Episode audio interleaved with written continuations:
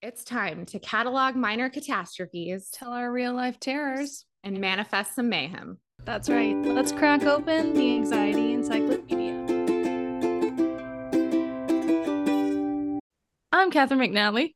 I'm Lorien McGill. Welcome. We're gonna I'm gonna be telling you a spooky story today, Lorien, What is because it is spooky season, which is my favorite season. It is. We're in fact recording this on October 1st. And it's gonna be good, like spooky season has been underway for our listeners. So I'm gonna be telling you about axe murders. Oh, that is spooky. hmm We're gonna mostly look at one story, but we'll look at like a couple other, you know, popular. Is it Lizzie murders. Borden? A classic. No, it's not. But I will be mentioning her. This one is a German one, so just like prepare yourself for me to say every single German name incorrectly. I don't know if it's better that I'm German, like partially German. So do I get a pass, or is it even worse because I should know? It's better and worse. Okay. I'm also partially German. I'm not going to know how to say them either. It's better because it's like less offensive, but more embarrassing, is what I would say. Okay. Does that great. make That's sense? that's my sweet spot. That's where I want to live. Me too. I aim, I shoot for less offensive, more embarrassing in my everyday life. Oh gosh. Do, I don't feel like I need to do a, a content warning because like right up top I told you it's axe murdering. But just in case, you know, there's murder, there's some bludgeoning. So uh if you don't like that, don't listen to this. All right. So these are the Hinterkaifeck murders. So 70 kilometers or 43 miles north of Thank you. Oh Munich. Oh my gosh. Did you know Yeah. I was going to ask? Is that what happened? This was automatically in the article, Oh, so I oh, didn't even have to do any converting. I don't understand kilometers, so don't worry. the So amount of time I north- Googled this summer while I was traveling, like X Oh my God. kilometers to miles, so I could figure out if I was signing up to walk like six miles in Yeah. 90% humidity in Okinawa or just like half a mile so many times. Yeah, no, we, you never, you gotta do that math. So it's north of Munich. Okay. Um, there's a small Bavarian farmstead, and a family lives there. There's Andreas Gruber, he's 63. There's Kazelia Gruber, she's 72. That's his wife. Their widowed daughter lives with them too. Her name's Victoria Gabriel. She's 35. And then Victoria's two children live with them too. I will also say, everyone in this story basically has the same name, which is really confusing. So just prepare. So al- already, mom and uh, b- her grandchild, same name, Kazelia. And When I- the little one, Junior, is seven. That's a wild name too. Um, Uh huh. when I was doing some, I was like building out the family tree on Ancestry to try and find some information.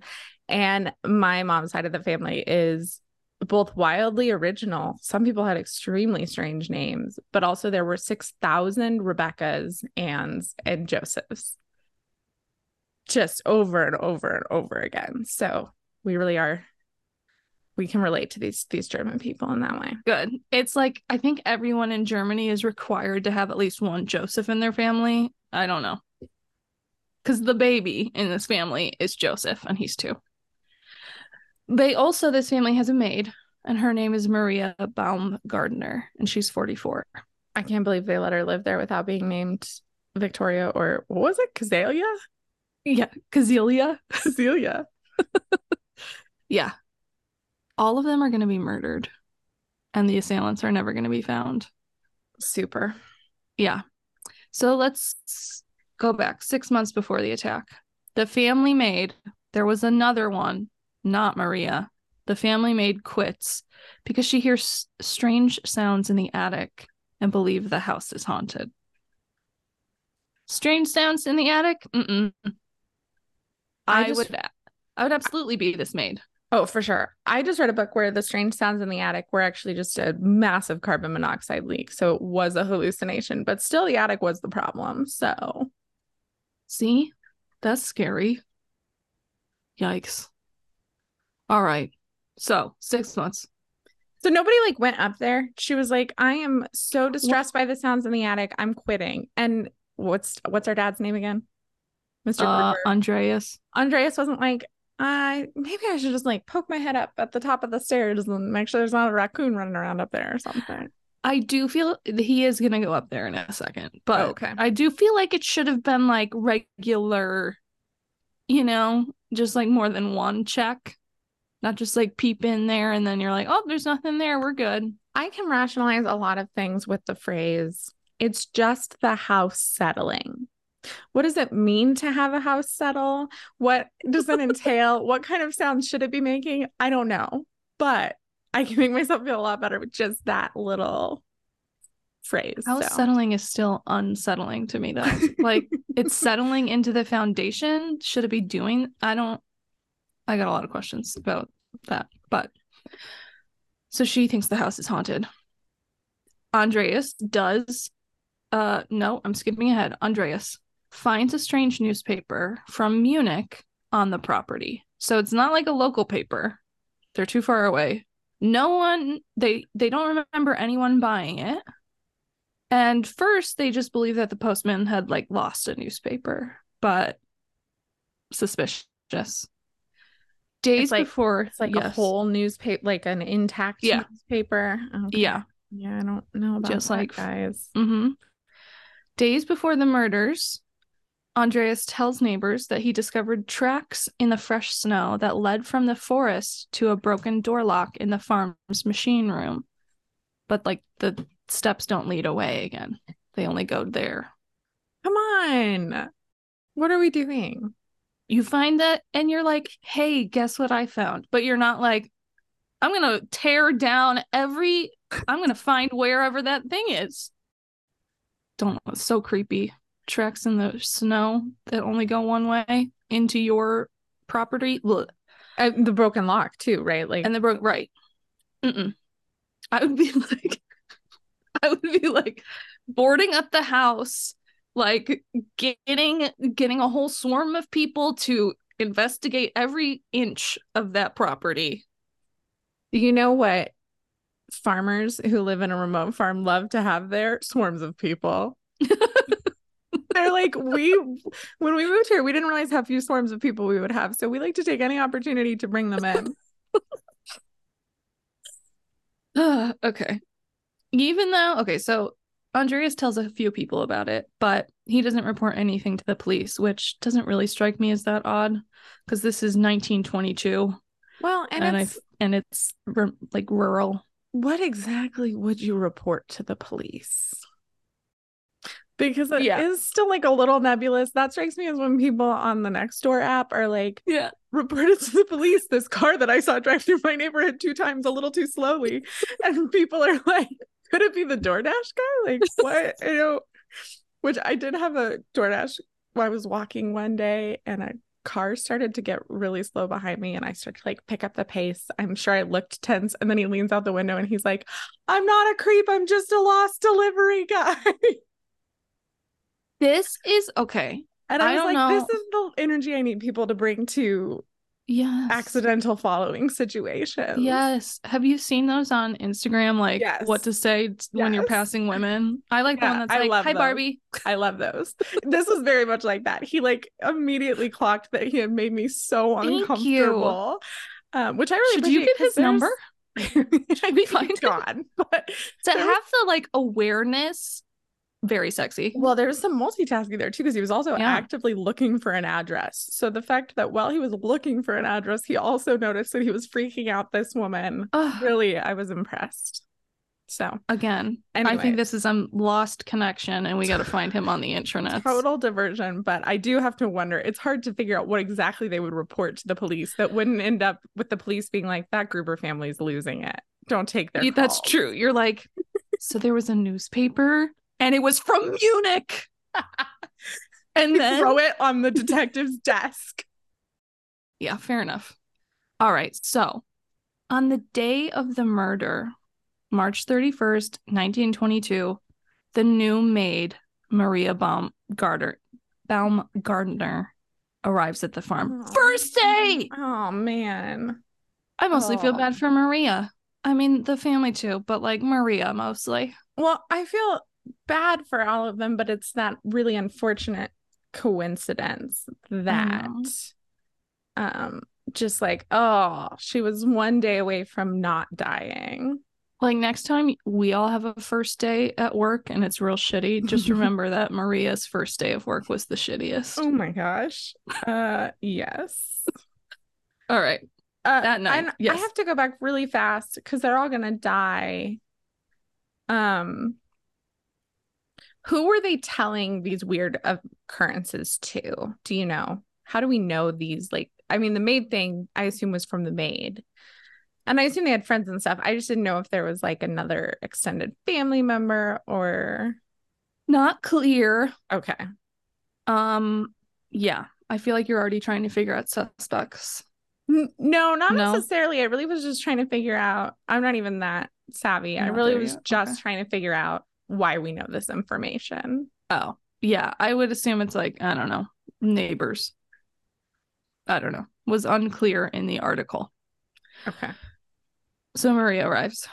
That night, mom and dad, Andreas and Casilia, their daughter Victoria, her child and her, her daughter Casilia are all lured into the family barn and murdered one at a time. Now, I don't how they know it's like one at a time or that they're like lured. Like, I don't know how they know that. Well, you have to murder them one at a time with an axe. I guess. How did they get them? one- I don't know. That does feel like a lot of inference Uh to huh. determine that they were lured into the barn one at a time. And how do you lure a two? She was seven, a, A seven-year-old seven-year-old. into the barn. Yeah. Yeah. Come here, kid. I got candy. I don't know. They there was one article that said like they thought that the person in the barn was like upsetting the animals to make them make sound and that would drag like lure them in.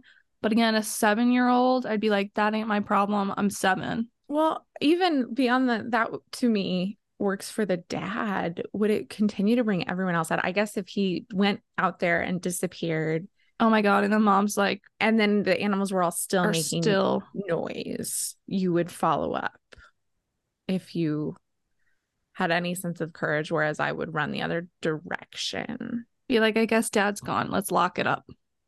He was a good dad and we'll miss him very much. But so they're all lured in and they're murdered with what's the either a mattock which is a grub axe or a pickaxe and it did belong to the family this axe how do they know if they can't be sure which axe it was? How do they know it belonged to the family?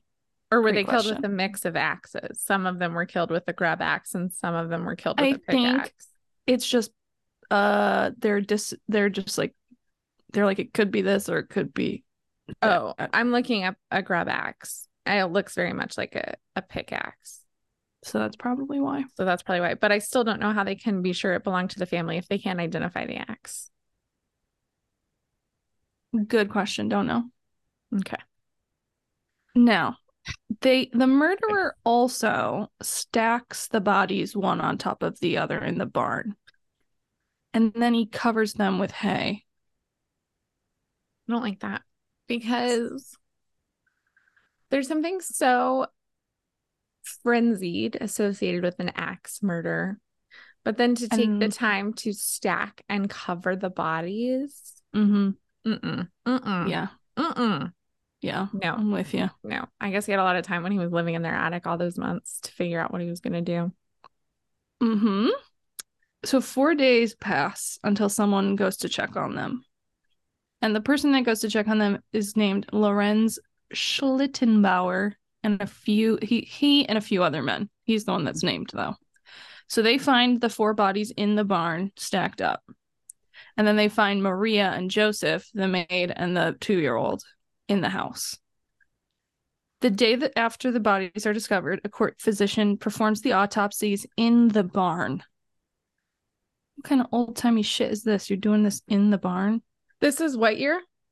1922? Yeah. So also in Killers of the Flower Moon, also in the 20s, at one point they do an autopsy in the courtroom in front of all the jurors. So it was oh. wild. It was there were no rules. I forgot that part. Oh my god. Like also like yeah, this case is going to be criticized for like the way that the crime scene was handled. Like there are so many people in and out like messing up the crime scene and now they're doing fucking autopsies in the barn. Like it's not going to be great for evidence. Why do you think they made they tried to get everyone out to the barn if they were just going to go into the house and kill the last two anyway? Was it because they wanted them as many like narrow it down one at a time and then they went in for the last adult and the baby who wasn't going to be able to do anything? Maybe. Because it's not like they didn't go in the house still. So I'm a little bit confused. I mean, I don't I'm we're not going to have we're going to get more confused as this goes. I know. We can also we can add unsolved murders to the list of things I don't like. It's like mystery worms, oceans, uh, space, We want answers. bacteria. Yeah. Yeah. I'm with you. All right. Now, if you were upset before, you're going to get really upset now. they so the physician finds as he's doing this autopsy, he finds that the 7-year-old Kazelia was alive for several hours after the attack. Oh, And he oh. knows this because she pulled out tufts of her hair while she was lying in the straw. horrible. I know. That's terrible. I That know. poor little girl. Yeah. Oh, So at first they think that the murders are motivated by robbery. Police interrogate traveling craftsmen and vagrants, but when they find large amounts of money in the house, they abandon the theory. They interrogate people before they look in the house for large amounts of money. They're not good at this.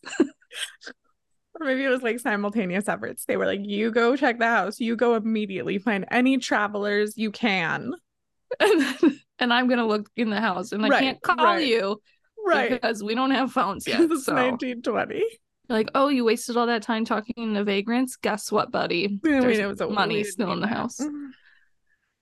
Now, they find evidence that shows the perpetrator or perpetrators had stayed at the farm for several days after the murders. Someone had fed the cattle, ate the entire supply of bread in from the kitchen, and took some meat from the pantry. Uh, First of all, it's so weird that they fed the cattle I know. because if you're like, I just need a place to crash for a few days, it's still very upsetting. But I understand eating the food from the kitchen. But why would you feed the cattle? Could it be? Do you think the cattle would have started being noisier if they were hungry? Do you think it's like that to go and like alerting people. Was anyone close enough for that to really be an know. issue? I don't know. Maybe. I don't know. Also, it makes me wonder they just lived in that house with those two bodies. And so I do have to wonder why they didn't move the maid and the baby to the into the. How much bread do you think they ate? What do you think an entire supply of bread is? For me or a normal person. For you. a lot of bread. so much bread. I just this is so upsetting. So I had to focus on like how much bread did that person eat? After okay, so murders happened. They really have no idea who did it. Less than a year after the murders, the farm is completely demolished. So like Oh yeah, burn it, salt it. It's nobody should be there anymore. like, oh yeah, fuck the investigation. Let's just like demolish it. Now, before tearing down the building, they find a pickaxe in the attic of the house. Are these investigators the worst investigators ever? They didn't find that. I don't know because it was the 1920s and like 70 years later the JonBenét Ramsey investigators just ran all over stuff. So That's true. That's true. but pretty close, way way up there. Did they not look Yeah. in the attic? This nobody uh. in this nobody in this story is spending enough time staring into the attic. And I know. think we're seeing a lot of problems there. I know. I don't like it. All right, so now like with this, there are like, you know, investigators are talking to different people, and so now they're like getting ideas of who it could be. So on, one night after the murders, an artisan named Michael Palacal, that's definitely wrong. There are so many consonants in this name. It's fine. He passed by the Hinterkaifeck to Hinterkaifeck and he notices that the oven has been heated by someone and the smell is revolting. What the fuck is in that oven? Oh no. That This person, This So is the- when? uh, one night after the murders. One night after the murder. But they found all the bodies. Right. And it's not like someone was like missing a fucking ear. It's just really bad at cooking. They ate the entire bread supply because they burnt so many. uh, That's right. They just they just incinerated so much stuff that they had to eat the entire bread supply. Oh god. Um so the person who's like, you know, heating this oven, he approaches this Michael guy with a lantern and blinds him with the light and then can quickly continues on his way. And they never investigate like what was burned in the oven. Well, that's that's all bad. Why did Yeah. he kill this Michael guy? Who is this person? I know. This horrible person who also stays in the house and feeds the cattle And slaughters entire an entire and doesn't kill this like what is what is this? Now, the same night, I should have put this in order. The same night of the murders, 3 okay. a.m., the farmer and butcher, Simon Reblonder, heads home and sees two mysterious figures at the edge of the forest. When the strangers see him, they turn around so their faces can't be seen. Real casual. Now, five years after the attack, in May uh, 1927, a stranger stops a resident of Waidhofen at midnight, asking questions about the murder before shouting that he is the murderer, and then he runs into the woods. And they never identify the stranger. that doesn't seem legit. All right, so you ready some for questions about that one. Yeah, I would too. So we're gonna get into the suspects now. There are a lot of them because no one knows who the fuck did this. So, and at the end, you're gonna tell me who you think did it, because I really don't know. You should definitely Well, take my word for it. Lorraine is gonna solve this murder today, guys. Okay, I'm ready. All right, our first suspect is Carl Gabriel, which is the husband of widowed Victoria Gabriel. Wait, what? So her, right, right. he should be dead. Maybe I don't know what widowed means. right. So, so his ghost, no. So right, he should be dead, but he's still a Ghost suspect. ate the entire bread supply. This investigation is so weird that they're like, could it be the dead husband? He is reportedly killed in December 1914 during World War One, but his body is never recovered. So that's leaving this window open for everyone else. Yeah, I don't know.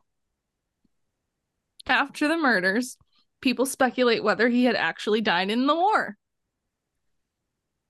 Okay. We're going to get into more upsetting things now. Victoria had conceived and given birth to her son Joseph in her husband's absence. Ah, The boy is rumored to be the product of an incestuous relationship between Victoria and her father, Andreas. Oh no. I know.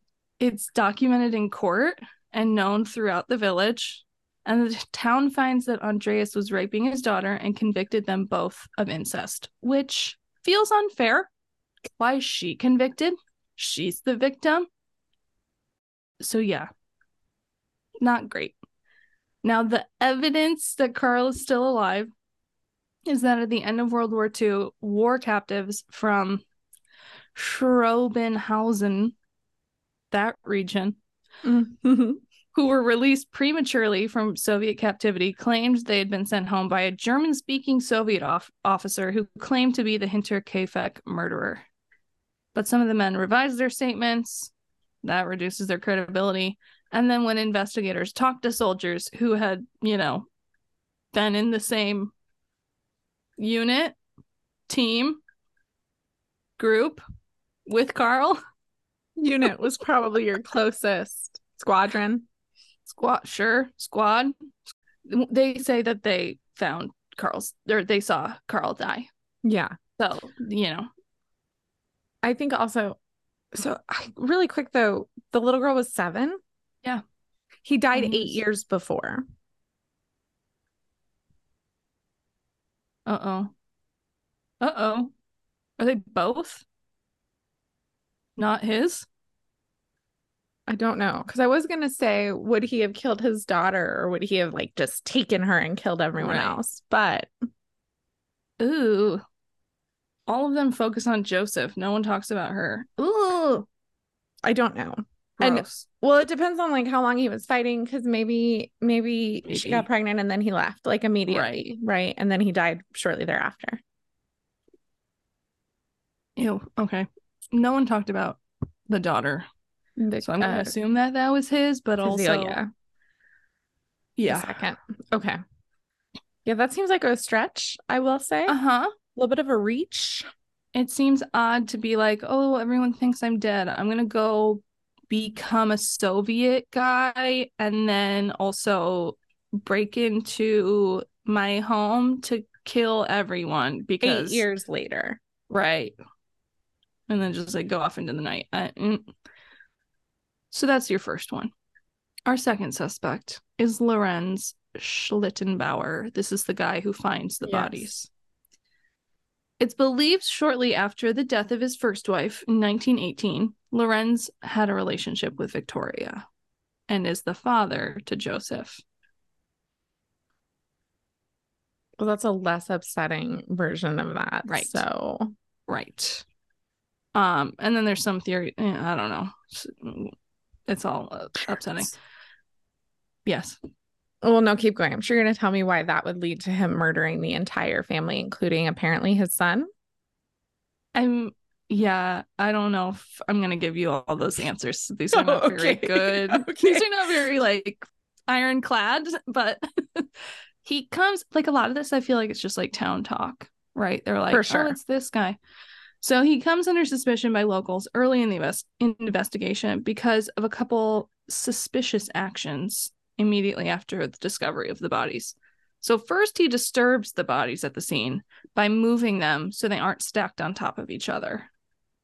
So he's like unstacking them, which I why my man?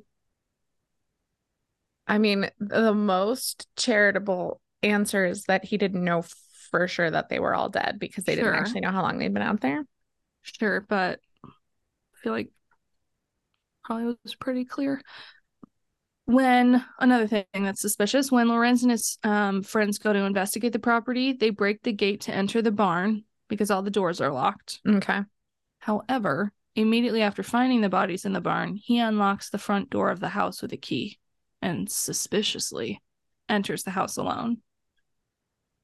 A key to the house had gone missing several days before the murders, but it's possible that Lorenz may have just had a key because he's an, like a neighbor or because he's Victoria's lover. It is pretty bad. I mean, for him to both execute a murder where he manages to take everyone out and then just like open the front door in front of everyone feels like he had the key for normal reasons, right? As opposed to stealing it. Mm-hmm. When his friends asked him why he went into the house alone, when they didn't know if the murderer was still there, he says, allegedly, that he went to look for his son, Joseph. I don't know. He also made several strange comments that continued to make locals suspicious of him for years. Once in 1925, um, he's found visiting the demolished property. And when he's asked why he's there, he says that the perpetrator's attempt to bury the family's remains in the barn had been hindered by the frozen ground. And this is seen as evidence that Lorenz had had intimate knowledge of the conditions of the ground at the time of the murders. My main thing is that's a really weird fucking answer if you're like, why are you here? It's not an answer at all, my dude. Okay, let's say that he was the father of Joseph, but not the Yeah. murderer. That actually Yeah. would be a reason he unstacked the bodies. I guess, yeah. If he's looking for the baby, he doesn't Right. find it. So he goes into the house to look for the baby. That makes way more sense than he's the murderer. It does to me. Because, yeah, Lorenz doesn't make sense to me because, like, he lives there. Why would you Live hang there out? and eat all their bread supply. Wouldn't someone else be suspicious when it's like, hey, where's Lorenz? I haven't seen him in a couple days. Yeah. And even lurking at the site, it is Yeah. like if he is just traumatized and racked by grief by the whole thing, a lot of weird behavior becomes accounted for. Right. Yeah. So yeah, um, the th- another theory with him is that he murdered the family after Victoria demanded financial support for Joseph. But it's like, why do the whole family, dude? That's Why dramatic. just- Yeah, seems like an overreaction. So now we have the Gump brothers. Adolf Gump, yes. Well, my last thought on Lawrence is like the conspiracy theory can't have it both ways. He can't both have murdered the family to avoid claiming his son and then actively claim his son immediately at the crime scene. Yeah. Just saying. All right, so Adolf Gump is listed as a suspect in early April due to his connections in a voluntary paramilitary organization that fought communist and Polish insurgents. So is this the first the, person? Are you ready? Oh, I'm sorry. You Yes. ready for this Oh my gosh, yeah. Okay. The Free Corps Oberland. Good. Can't be right. I think it was perfect. is this the first person that actually was a police suspect in our list so Probably. far? Okay. I think so. Yeah, listed as yeah, I think so. But I'm like, he's listed as a suspect because he's in this organization. Like what? I don't how does that make sense?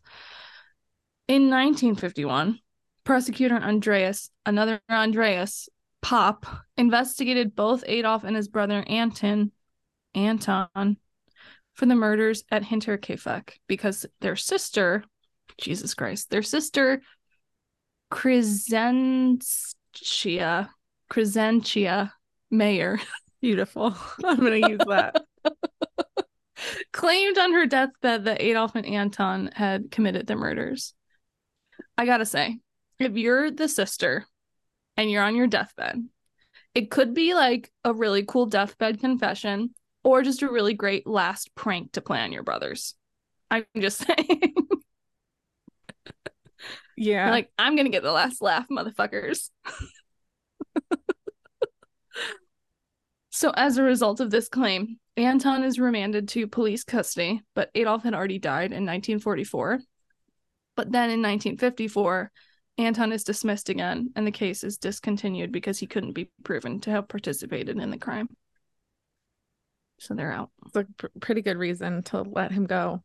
Yeah. No Yeah. proof. Yeah. Good reason. Stand behind that. now, we have a couple other suspects. Of course. In 1971, a woman named Therese T. No last name. Classified information, I guess. She writes a letter about an event during her childhood. So when she was 12, she witnessed the mother of brothers Carl and Andreas, another fucking Andreas S, visit her. aunt. Hold on, I'm confusing myself.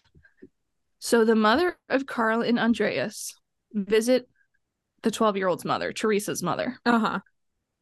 The brother's mother claims that her sons, because there's too many moms in this I know. story. Too many moms. Carl and Andreas's mom claims that her sons were the murderers and that Andreas lost his penknife during the murder.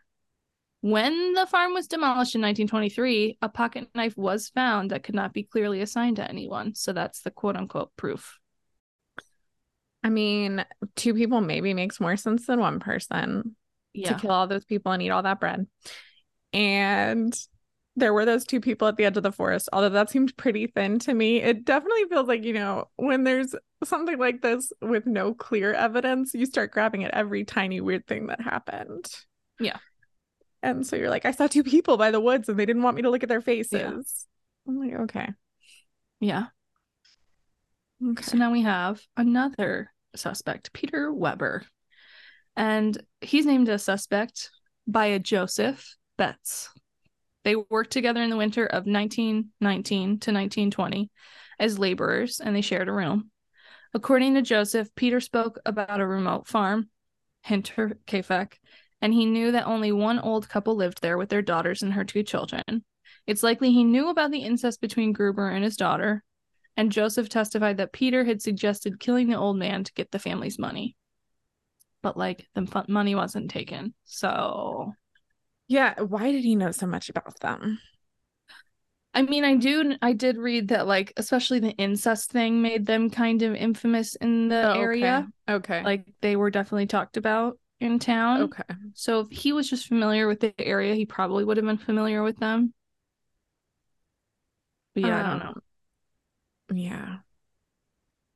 Now we have I also Um, think if you're a guy with an axe who kills the man on the farm, you probably don't Mhm. have to kill all the women and children to take the money that you want. no, this doesn't probably just wave the axe around and tell them you're taking all the money that you want and you Yeah. just killed the man on the farm, right? Like, you don't need to do all that. A lot of extra work. Now we are at the suspects, the Bitchler brothers and George Siegel. It, I don't see how any other way you can say it. It's B I C H E. Nope, B I C H L E R. with the success of The Golden Bachelor, The Bitchler is coming to ABC next year. It's a dog dating show. Okay, I can I can do this. I would watch that. All right, the former maid. So this is the one that left. Okay. Crescens Rieger worked from November 1920 to September 1921 at Hinterkaifeck. And she suspects the brothers Anton, another Anton, and Carl Bitchler. They she thinks they committed the murders. Now, Anton had helped with the potato harvest at the farm, and he knew the premises premises. And Crescens says Anton talked to her often about the Gruber and Gabriel family and reported reportedly suggested they ought to be dead. Crescens also emphasized in her interview with police that the farm dog who barked at everyone never barked at Anton, hmm. which creepy. She also reported that she spoke with this a stranger through her window at night. And she like, girl, you're hearing shit in the attic. You're talking to strangers through the window. Okay, then. she believes the stranger was Carl Bitchler, Anton's brother. And she thinks that Carl, Anton, and George Siegel worked together to commit the murders. Now, George knew of the family fortune and supposedly had broken into the home in November of 20, 1920 and stole some I- items, even though he denied it. But the family fortune was all still Right. there, presumably, unless it was way, way like more money than you can carry. Just take Right. what you can. Like, wh- hmm George did say that he had carved the handle of the murder weapon, so that axe, um, and he knew where the tool would be kept. So that's another quote unquote piece of evidence. That was they it carved? The pickaxe that they found? I mean, he carved it. Like he created the so, axe. like, some I don't of them- understand the claim. Some of them said, "Oh, the murder weapon was never found," and then some of them were like, "There's a pickaxe in the attic." So it's like, what is happening? I don't know. What's happening is this was hundred years ago. So Yeah, that is what's happening. Now we have another suspect, the Thaler brothers. Another statement by the maid, Crescens, brings two more suspects into play. It's these brothers had already committed several minor burglaries burglaries in the area before the crime, and Crescens says that Joseph Thaler, another Joseph, stood at her window at night. So again, we're back to the window stranger. I'm like, girl, get your story straight. Is it Joseph or is it the other dude? she had a window on either side. And actually, strange men used to come up to both and whisper at her. Oh, that makes me feel so icky. Yeah. So she says that Joseph Thaler stood at her window at night and asked her questions about the family, but she gave no answer. Okay. I don't. In conversation, Joseph claimed to know which family member slept in each room and said they had a lot of money. But again, the money was still in the house. And it's not like they were in a hurry. They lived there for like three days, whoever Yeah. did it. Yeah. All right, here's my my last suspect. Author Bill James, in his book The Man from the Train, alleges that a man known as Paul Mueller may have been responsible for the murders. I thought you were saying author Bill James was your last suspect. Sorry, Paul. That now? would be incredible. Can you imagine writing a book trying to like piece together this ser- serial killer and then it's just him? like what a misdirection. What a misdirection. So Paul Mueller was a serial killer, active in the late 1800s and early 1900s. He operated in North America and killed a minimum of 59 people and Whoa. possibly over 100. Mueller is suspected to be responsible for the Villisca axe murders, Where in 1912, a family of six and two house guests were bludgeoned to death with an axe in their home. Mueller is also the only suspect of an 1897 murder of a family near West Brookfield, Massachusetts, where he had been employed as a farmhand. You want to know how they connected all of his murders, like his like MO or whatever? Yeah. It was killing people with axes, right? That's one. That's one. Um, all of the murders were like a short walk from a railroad junction. Okay. Um, they were always like slaughters, like slaughtering an entire family in the middle of the night in small towns. Okay. He also like this is upsetting to me. For the axe, he would use the blunt edge of the axe Just as the murder as weapon. cruel as humanly possible. Yeah. And then he'd leave the axe in plain sight. He covered the victims with sheets or blankets prior to the murders. So I guess like for blood splatter. Wait. So when right, so they he, they just all laid down so he could cover them up. I'm imagining he's like, let's play a fun game. You're a ghost. Go. And then Sure, stranger who wandered in from the railway. I would love to play a fun game with you in the middle of the night. I mean, I I guess if he was sheet. doing like a hostage thing, I guess. I mean, it's baffling to think anyone could murder an entire fam like family in Yeah. one go. I don't yeah, know. no, you're right. It's true. And then he would move the bodies and stack them up. Okay. And he would cover the windows from inside the house with sheets or towels. And there was an absence of robbery. So, like cash, jewelry were undisturbed at the scenes.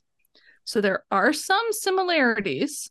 I guess my biggest question is why was he in Germany? Because the MO has some really good matches, but everyone else he murdered was in America, right? So, Paul is from Germany, Okay. goes to America. Kills a bunch of people. Uh huh. And Bill, what's his name? The? James. Bill James thinks that when he's getting more attention for his crimes, He goes back he to Germany. goes back to Germany. Okay. I'll That's his theory.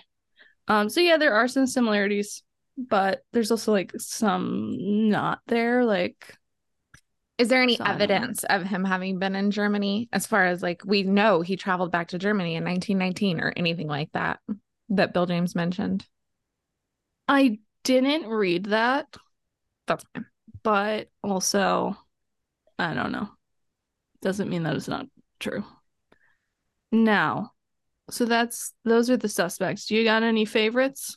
Yeah. So my theory is actually the first maid. Uh, what's her name again? Oh Jesus, Crescenza. That's Crescens. Crescens. There's so many Z's in that the name. The fact that she cast suspicion on multiple people is really weird. She's the one that left. She left. And so I think she had a boyfriend, a husband, a brother, some partner, because I do think the odds of a woman killing, like an axe is not a good weapon for a woman, I don't think, just because you would have to be so. It feels like the dad would go out there and could potentially overpower her before she could actually mortally wound him, right? So I think probably there's a man somewhere in here. Mm. So I think she had the partner, and maybe even she, maybe he even was in the attic. And so she had him. She complained about the weird noises. She was planting all of these things. It would be easy for her to do like the newspaper and the footprints, like to start and make them oh feel Oh my goodness. This needs to be the movie. And then she has her accomplice, and together they kill the whole family, kill the new maid, kill the baby, spend like three days living in the house together. Now, I don't know. Why? I that's the big question. I don't have to But, have like- motive to Right. get a defendant prosecuted. So I don't think Um, there's like a good reason why anyone would do this. So I don't is- think so weird that all the money was there because that would be like she had lived with them. She knew where they kept stuff, how rich they were, what they had going on.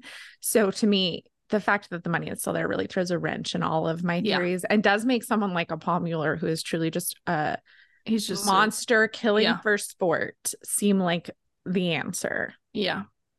But yeah, because even my- if you're like, my money I money's on the maid. really, I'm really motivated by bread, you'd still take that cash, baby. to buy You more know? bread.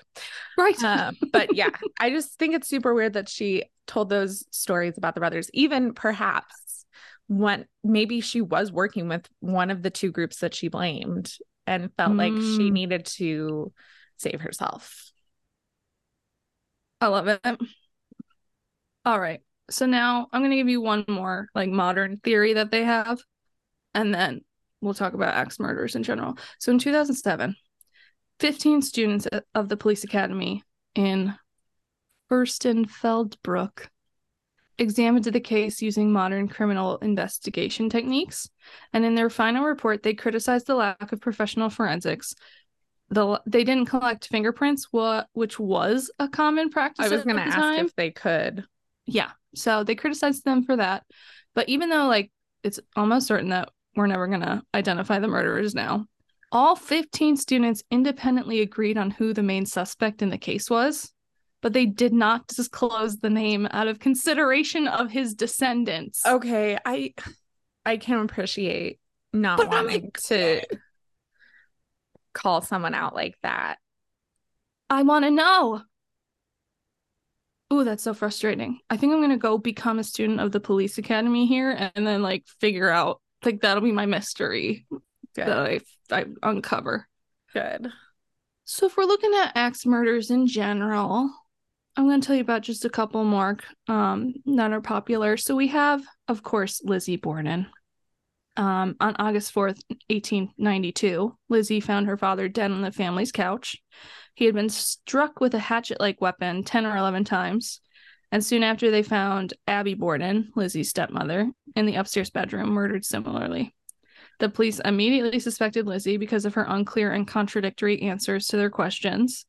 There wasn't much hard evidence linking her, but she went to trial for the murders. They brought in both, this is just, gosh, 1892.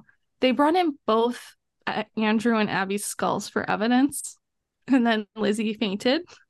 And this, like, convinced the jury that, oh, she could not have done this. She fainted. After 90 minutes of deliberation, the jury found her not guilty. That's so quick.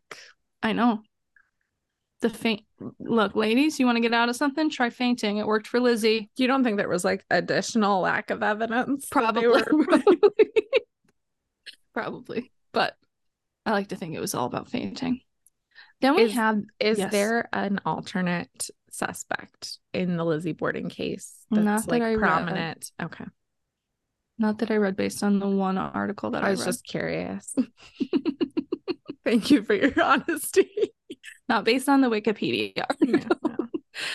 Then we have the Axemen of New Orleans. From 1918 to 1919, an unidentified serial killer was active in New Orleans and named the Axeman of New Orleans. What was the You range? sh- I'm sorry. Uh, it was like one year. Wait, what was the year though? Oh, 1918 to 1919. Could that have been Paul Mueller? He, well, I'll tell you what he did, and it sounds a little bit, Okay. there are similarities, but it sounds a little bit different. So, usually victims were attacked with an axe, which often belonged to the victims. He would remove the panel on a back door of the of the home with a chisel, and then attacked one or more of the residents with either an axe or straight razor. And I think this guy didn't necessarily kill all of the family. Oh, okay. Like Okay. I think this one was like he was out for women mostly, and Great. sometimes the man would be fine. Um, and most of the victims were Italian immigrants or Italian Americans, which makes some believe that it's ethnically motivated. Sure. Some even go so far as to say that the mafia is involved, but there's like no evidence. This is pretty. This feels pretty like slapdash and messy for the mafia. Uh-huh. yeah. Um, this one was also like our Hinter Kefek murders, not motivated by robbery. Some some say that um there was like a note found, and some say that it was uh he murdered people because of jazz. Yeah. So if he heard jazz music being played in the house, he wouldn't murder them. Oh, he was pro jazz. right. He wanted everyone to get in the That's jazz right. The jazz scene. turns you evil. So okay. Right. That's good. So were people just cranking the jazz all I the would time? be constantly playing It's it. like when Golden State Killer people used to booby trap their houses with cans and stuff. So for this guy, they would booby trap like a record player. So if he opened the door, it would just start playing jazz. Get like, like okay, you know those like pianos that just play by themselves, but do Yeah. that with like a trumpet. oh, a player trumpet. I don't know how that would work. I don't either, You but I like have it. like a fan set up to blow air Yeah. into it, and somehow embouchure, and then the finger part. Seems I'm complicated, but I ideas like it. now, how anxious do we really need to be? Here's the thing. Here's my stance before I give you some numbers. Axe murder is old timey. All of these are like really, pretty much really old. Um, you don't see axe murders like you used to, and like we, if you, I feel like if you did a poll, like, hey, do you have an axe? A lot of people would say no, but I do have a gun. So the Probably FBI more col- rural areas. They still That's have true. axes, but I agree with you. Just stay out of rural areas. Easy. City folk aren't going to have axes. That'd be really upsetting. Now, the FBI collected data on weapons used in 13,922 homicides across the US in 2019. 10,258 of the homicides were committed using a firearm. Yeah. And 1,476 were committed using knives or cutting instruments, which I am putting axes in that category. That's probably true, although they're really blunt force. I was the blunt force was about the same number, so I didn't know which one it should go in. But yeah, and that's like the blunt kinda force objects is like a bunch of different objects, so Yeah. Your chances I feel like are very low. Yeah, I think You're that's probably gonna get murdered. We've said this again. We'll say it forever and ever. Probably gonna get murdered by your husband. He's probably gonna use a gun. friends and family. Yep. So it's either it's either the spouse or the best friend. or the best friend sometimes. Occasionally the children or the parents. Really, anyone you're close to. Just anyone you love. Um, that was really interesting. It's really frustrating. Those Yeah. hundred year old cold cases, but fascinating. Yeah. So uh what is making you anxious this week, Lorien? It was just kind of a just one of those weeks, you know, just like an off, a little bit of an off week. Like work was kind of crazy, which I actually like. I function best professionally one step away from panic. That's my like peak performance, peak productivity is a, almost too much work, like one step away from too much to do, which isn't ideal because it really takes just a slight breeze to knock me into overwhelm. But but it was just kind of crazy. And so I was a little bit all over the place. Like I kept there was a couple of days where I kept opening messages um and not sending them. So I did it with I did it with an email. Like I oh, wrote an email and thought I sent it, and then like an hour later realized it was still in my drafts folder. I was like, I hate it when I do that. And then I entered a bug request for a website, and I closed a window at one point, and there was the web browser still open. I hadn't clicked create to actually submit the bug request. But the worst one is I typed an instant message and didn't realize until the next morning that I hadn't actually replied to the person who asked me a question. And when I apologized to her later, she was like, Well, you were in a meeting. And I was like, That's true. I wasn't. but it was just kind of that's where my brain was at. And then I had to call Verizon again to fix the Oh phone bill again. And then at one point I opened the refrigerator and a bottle, a glass bottle of rice, uh, rice wine vinegar just jumped out at me and shattered on the floor and the house smelled really weird for like 24 hours and so it was nothing major but it was just like a lot of little things Yeah. putting me on the edge this week Yeah. I don't like that. Also, is rice wine vinegar supposed to go in the fridge? i don't know i probably put too much in the fridge but i always Like, oh shit. i always figure it's not going to ruin something to have it in the fridge so i might as well just put it in there Okay. Not in my fridge when it falls out on the floor Yeah, that's I don't like those kinds of weeks. And it's getting darker earlier, which may also be it's not unrelated. So, fair enough. what about you? Well, if you thought this week I was gonna just like somehow be fixed from all my existential dread, you, you were wrong. I Um, definitely thought that. Yeah, I just knew it. Um, no, this week was another bad week. I'm sorry. I cried a lot at work, which Mm. and in front of people, which I don't I hate love. that. That's the worst. But it's just like everything is so just at the surf like it doesn't it was just everything was at the surface level that like it didn't take much to just like break me. Yeah. I didn't cry in front of children, which felt like a real win. Thought That's I was good. going to for a little bit. But um yeah, it, on Tuesday I had a student, another student say that a kid in class had a gun in their bag. And so I called down. I'm like, "Hey, this is what's happening." No one comes for at least 5 minutes. And I'm like, "What the fuck is happening?" And like, look, and these administrators are known to not show up Mm. when you call. But I'm like, if you say gun, you better be at my fucking door as fast as you can. Fuck. Even if it's like a joke. Like, I think he said immediately after, he was like, oh, I'm kidding. I'm like, I do not care. You are going to be treated like this is real. So then the administrator calls me back and he's like, So did you have a visual on the weapon? It's so crazy. I said no. But it like even if it I don't see it, and even if he says it's a joke, this should be taken seriously. And they need to know that this is not okay. This is not an okay Right. thing to say. Right. And as I'm telling him this, he's telling someone else exactly what I'm saying. I'm like, I'm sorry, what is happening? Like, I feel absolutely fucking crazy right now because Yeah. you guys are acting like this is not serious. Yeah. They come up, they get the students, they're fucking pissed, especially the girl who's accused, who did nothing wrong, right?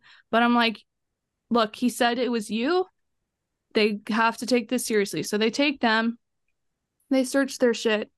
The administrator calls me back and he's like, Yeah, so we did a search. We didn't find anything. Uh, we were calling home. Um, but yeah, they're on their way back to your class and everything's fine. And I was like, oh, they're just coming back. Like, you didn't ask me if they should come back to class. The girl was so pissed at me. She was like, get out of my way. Like, so fucking angry because she assumes that it's my fault instead of this fucking asshole boy's fault. Right. The boy comes back and he's like, that was so funny. I said, that was funny because you just made her day awful. Yeah. He told me that she like cried when she went down there. I was like, you made her cry. Do you think that's funny? So that was Tuesday. And then on Wednesday, another kid in a different class said that a kid had a gun in their bag. So I called down again. And this, like right before this, the administrator, my like the department chair told him like you have to go talk go talk to Katharine. Like this is not okay. So he stops in during class. He's like, Hey, I just want to check in. I'm like, fuck you. I'm like, I was just unclear like why you would call me back when I said that there was potentially a weapon. Right. Like I didn't understand that. And he's like, Well, you know, it depends how we respond based on if there's a visual or not. that's so crazy. And like it should be taken seriously regardless. Like that's what happened last year. They're like, oh, if they say it's a joke, no big deal. Because at minimum, you know, worst case scenario, they say it's a joke because it's not a joke. And they Right. best case, but also that's like that's not the joke culture you want to foster. So at minimum, they have to treat it like it's serious so that the kids will stop Or else fooling around in that Right. way. Right. Search their fucking bag, call home. Like, I don't know, get a co- like I don't this time. So he had that conversation with me. Then kid claims that, call down again. He doesn't even search their bags this time. He just takes them outside in the hall, has a conversation with them. They're back five minutes later. I'm like, this is absolutely ridiculous. And then everything's on the surface because I'm like, at a certain point, I'm signing on to be treated like this. Like, I knew how bad teaching was, I knew that there would be things, but at a certain point, I am signing on that I'm going to be treated this way. Right. And so I'm just like, there's just like, there's going to be a question in my head of like, how do I get out? mm-hmm. And that's fine. I, I was very, dep- I was very depressed like Tuesday through Thursday. And then it kind of lifted on Friday. But like, fuck, man. So yeah, I'm having a good time. Friday I was better, so hopefully it'll keep getting better. But I I'm just- started combing like all the content writing jobs that LinkedIn sends me to try and figure out which of those we could spin your writing and teaching requirements to. Weirdly, it sends me a lot of marketing copy. And I'm like, I didn't write marketing copy. So I don't know how they think I have five years of marketing copy experience. I've never claimed to work in marketing. Yeah. So just a That's lot of that. I'm sorry. Please, thank you. Please tell me um something that's bringing you joy. Okay, I will tell you because so it's it's not the present, but it's related to. So you sent me this lovely mug for my birthday. Katharine sent me this mug that has my pet's faces on it. It's perfect. It's the best mug. And it alone is bringing me a lot of joy. But the thing that really tickled me was that you told me that they didn't like the first pictures you'd sent. So you had like a week before I'd gotten a text message that was like, Hey, I have this idea for podcast social media. Can you send me some pictures of your pets? And I went to do it and I just got like I I was out of control. I couldn't narrow it down. And so I sent And I was like, this is great. so I really it was to the point where it really became clear that I should be the type of person who has a mug with their pets' faces on it. Cause I sent like two dozen pictures to Katharine of my pets.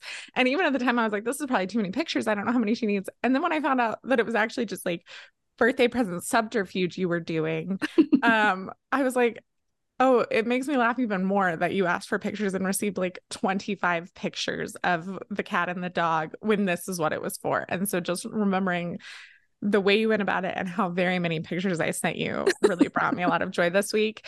And then another thing happened, which is that one of my friends texted me and was like, Your present's late because I accidentally mailed it to myself using the post office kiosk. So it'll be there in a I few days. Always worried about that. And it felt highly relatable. It was entirely a thing I would do. And also that became part of the gift in itself, that story. So those were the things that really just made me laugh this week as I thought about them.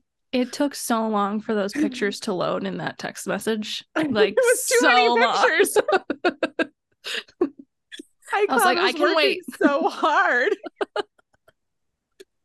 Amazing. It's really incredible. What is bringing you joy this week? Okay, one is Michelle Buteau. I saw her. She was hilarious. Just being in her presence is ugh, it's just very it was a good way to end the week. Nice. Um laughing with her and also like might as well shout out her podcast because I listen to that also brings me joy. I just want to be her friend and like listen to all of her thoughts. So listen to adulting if you want um joy. Also, um during this episode i had a really hard time saying a word and it was i started cry laughing because it just i don't know what was wrong with my brain but that really was like oh this is nice brought me a lot of joy too. So I'm glad you said that because I was also crying and I certainly wasn't helping because every time you would try to do it again and get close, I would preemptively start laughing. If you've ever watched the bloopers from a television show and wondered why those people were having such a hard time, you're like, surely they're milking it. It's not that I get it now. It's very difficult. It was it was really joyful. We're weeping.